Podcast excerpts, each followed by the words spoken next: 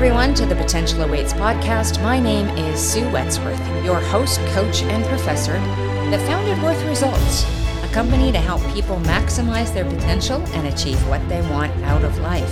Today, we're going to talk about scams. So, put away your distractions and focus on today's lesson because this podcast class is now in session. Every month, I provide an inspirational story for my listeners, something that can motivate you to do something different or start something new or even just feel good about what you've heard. But an event happened to a friend of mine recently, and that inspired me to talk about it. And of course, other darker aspects of life. And these are called scams. This is another subject that isn't really taught or studied. We just seem to learn through experience and listening to others' stories in the hopes we can become better prepared. Now, the government and authorities are being a bit more educational than they used to be, but only, unfortunately, after scam artists have actually hit. Then they provide us what to watch out for. I am going to the darker side of education and preparation so that this lesson can better prepare you for the various scams and thefts that are out there. Now, before you think I used to run a scam artist ring, no. I just have decades of experience helping clients out of scams and are very educated on their techniques. In addition, I taught fraud prevention techniques when I was in banking, so it is a skill set I have. Now to the story. What recently happened? My friend called her sister just to see how things were going and realized her sister was crying. She asked why, and her sister, um, we'll just call her Mary. Mary said she got a letter and then a phone call from a collection agency saying that her TD credit card that she had about 30 years ago or so still hasn't been paid, and with the accrued interest, now totals about $23,000. However, they'd be fine to accept just a balance of about $5,880. And then they can finalize the matter without taking further steps. Now, I'm summarizing the details here for brevity.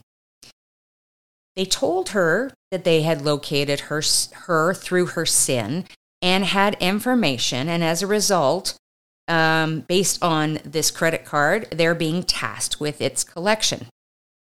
Now, the first thing you need to understand is that they have her exactly where they want her. She is scared and upset. When we become scared, that is a level of fear that takes away our ability to think rationally.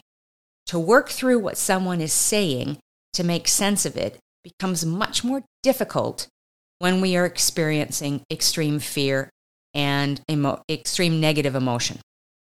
So, second, most people feel that some something or someone who's representing an official body is going to be honest and not deceptive. She went into the conversation thinking these people are being honest and that they have a job to do. She also received a letter before the call, so again, it was seeming legitimate. Third, they're asking for money, but they came across like they were helping her by offsetting the request for the, retire, uh, the entire amount. They are a collection agency, and sometimes collection, collection agencies have the power to collect what they can. That key word here is sometimes. The end result, after speaking with me and going through a lot of questions with her, we were able to determine yes, it was a scam. But I want to continue to dissect all of these key issues in the various situations that the scam artists presents themselves. We call these key issues red flags. Now, red flags are warning signs used in boating and other industries to denote danger. And red flags through the finance industry is very dangerous. So, I'll be going through the red flags of this and other stories like it so you can see for yourself the dis- difference between the truth and the scam. So, first thing about the scam, which is sometimes difficult to determine whether they are real or not, is they are representing an agency or a firm or even an individual that is official. And they expect you usually to know nothing or very little about that agency or that firm or even that person. For example, the CRA, a bank, a government agency, a collection agency, a law firm. All of these have been used in scams to try and get either your money or even access to information about you. Giving them information is more dangerous than giving them money, actually, and, and because they can now perform identity theft. A, a bit more on that a little later.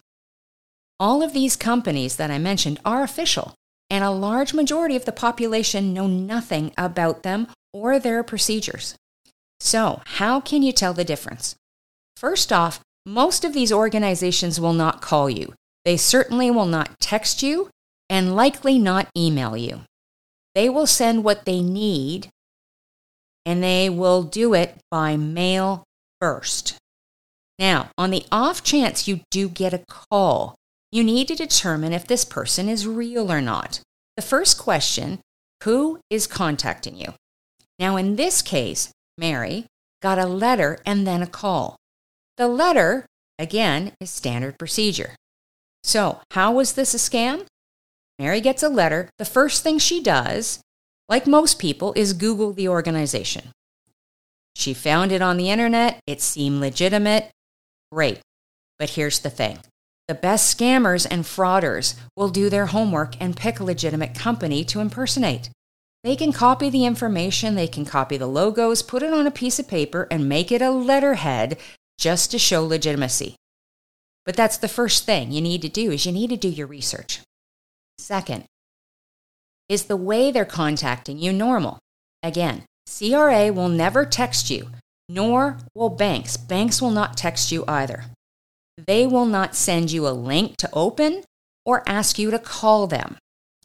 They can call you and leave a message and ask you to call them. Um, but with this case, there was a letter and then there was a call. So again, it seems normal. CRA will not call you, by the way. Banks, lawyers, and connect collection companies will call you. So, again, how was this a scam? The next thing is, what are they saying? First, are they asking for money or giving you money? Both are red flags. You need more information before doing anything. Next, are they asking you to confirm any information? If they are, do not provide any information. In this case, the company said they had her SIN. Now, I don't believe they asked her to confirm that, but if they ask you to confirm your SIN, don't. That is never a procedure that is done in any process, not by CRA, not by banks, no one. I'll give you an example of what they will ask for, though. One time, my husband got a call from Visa, not a particular bank, just Visa, saying they could lower his interest costs if he was interested.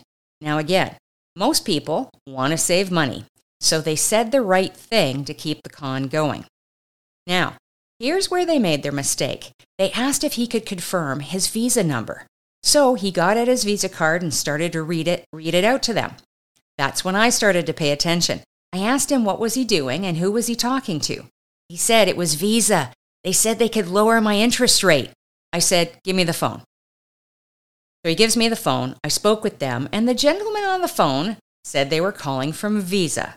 Now, in Canada, we have banks connected to Visa and MasterCard, so it won't just be Visa calling or MasterCard calling. They only do that in the States. So, after a few questions, when he wasn't connecting his Visa company to a bank, I realized it was a scam, told them we weren't interested. Now, the problem is, is that my husband already gave them a Visa card number.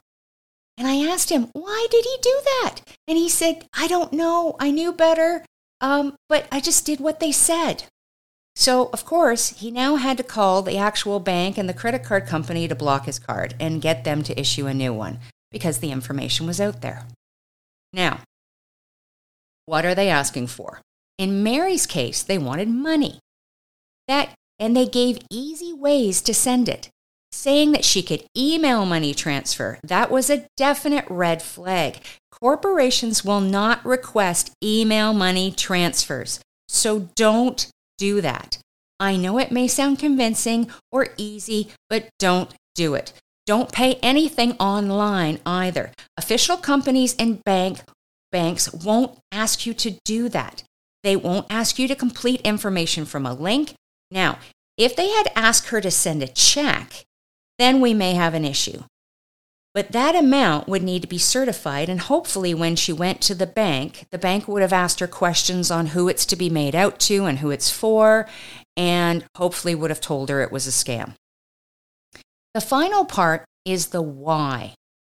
Why do they want money or information?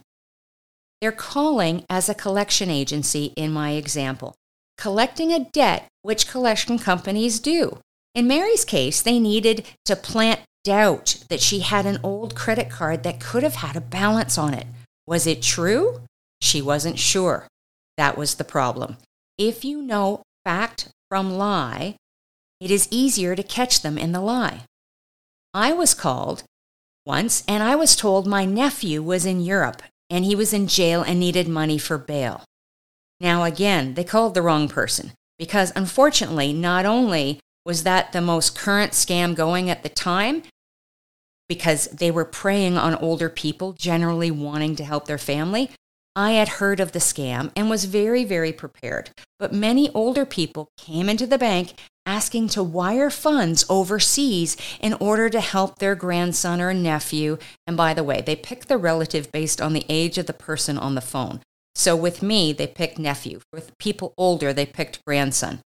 Luckily, we told them to do nothing um, but there's some people who didn't go to the bank to do the wire. They went to places like Western Union and they may have lost the money.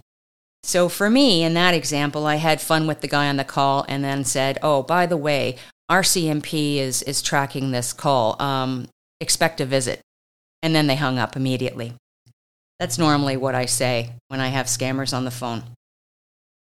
You know what? Frauders and scammers are trained to do what they need to do which is get your money or information. The idea is is you need to be smarter than they are. And just if you think info isn't as scary, I will leave you with this one last story of a scam. A client received a US check in the mail. It was over $3,000 US, and you know, they were happy to see it and they were going to cash it. Now, they had a business, so they just thought maybe it was some receivable they didn't collect or wasn't really sure. Again, in their mind, it was found money. So you're thinking, hey, what's wrong with that? Plenty. As soon as you deposit that, the bank encodes your account number on the bank the back of the check. And they have that info returned to them.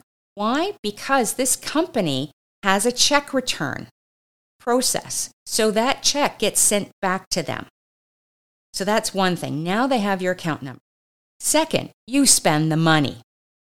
But here's the thing the bank account isn't real, so that check gets returned back. So now you're out that money that you just spent. So what happens? They're going to call you explaining how sorry they are and it was a clerical error or something. And they just need your information so that they can wire you the money because you're obviously not going to accept another check again.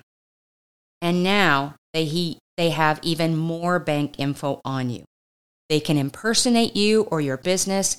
And with that, they can create new checks and get you into a whole bunch of trouble. And now, by the way, your bank wants the money back to offset what you already spent. And it goes on and on. So, in short, if you get some random check in the mail, just go to the bank. Don't cash it, ask them to investigate it, and they will. Obviously, I can go on and on on different scams that have happened. Uh, in April, the biggest one is text messages from CRA saying, here's your link to your refund, and so on, and don't do it. To recap, who are they? Is the process that they are applying, is that reasonable for who they are? What are they calling about? What do they want? I want you to doubt their intentions first before trusting they are real. If they are real, ask them to prove it. And you know what? They will prove it many times over with no concerns of being asked to do just that. If you don't know, stop the conversation, call someone to inquire more. Call someone like a banker, the police, the RCMP, or a fraud hotline to help you. If you don't know, how to access the RCMP or a fraud hotline, Google that information, talk to a banker, they will help you. The biggest thing in any conversation is keep your head on straight. Think about you, and most importantly, actually, think. When in doubt, don't give any info or money. It will keep what is yours, yours. That's it for today. Thanks so much for listening. I know there are a lot of choices out there, and I'm so happy you spent time with me learning about these things. If you like what you hear, be sure to subscribe so you never miss a lesson. If you want to talk more about your own story or have a specific question to be answered, head over to worthresults.com and connect with me. I'd love to hear from you. See you next time.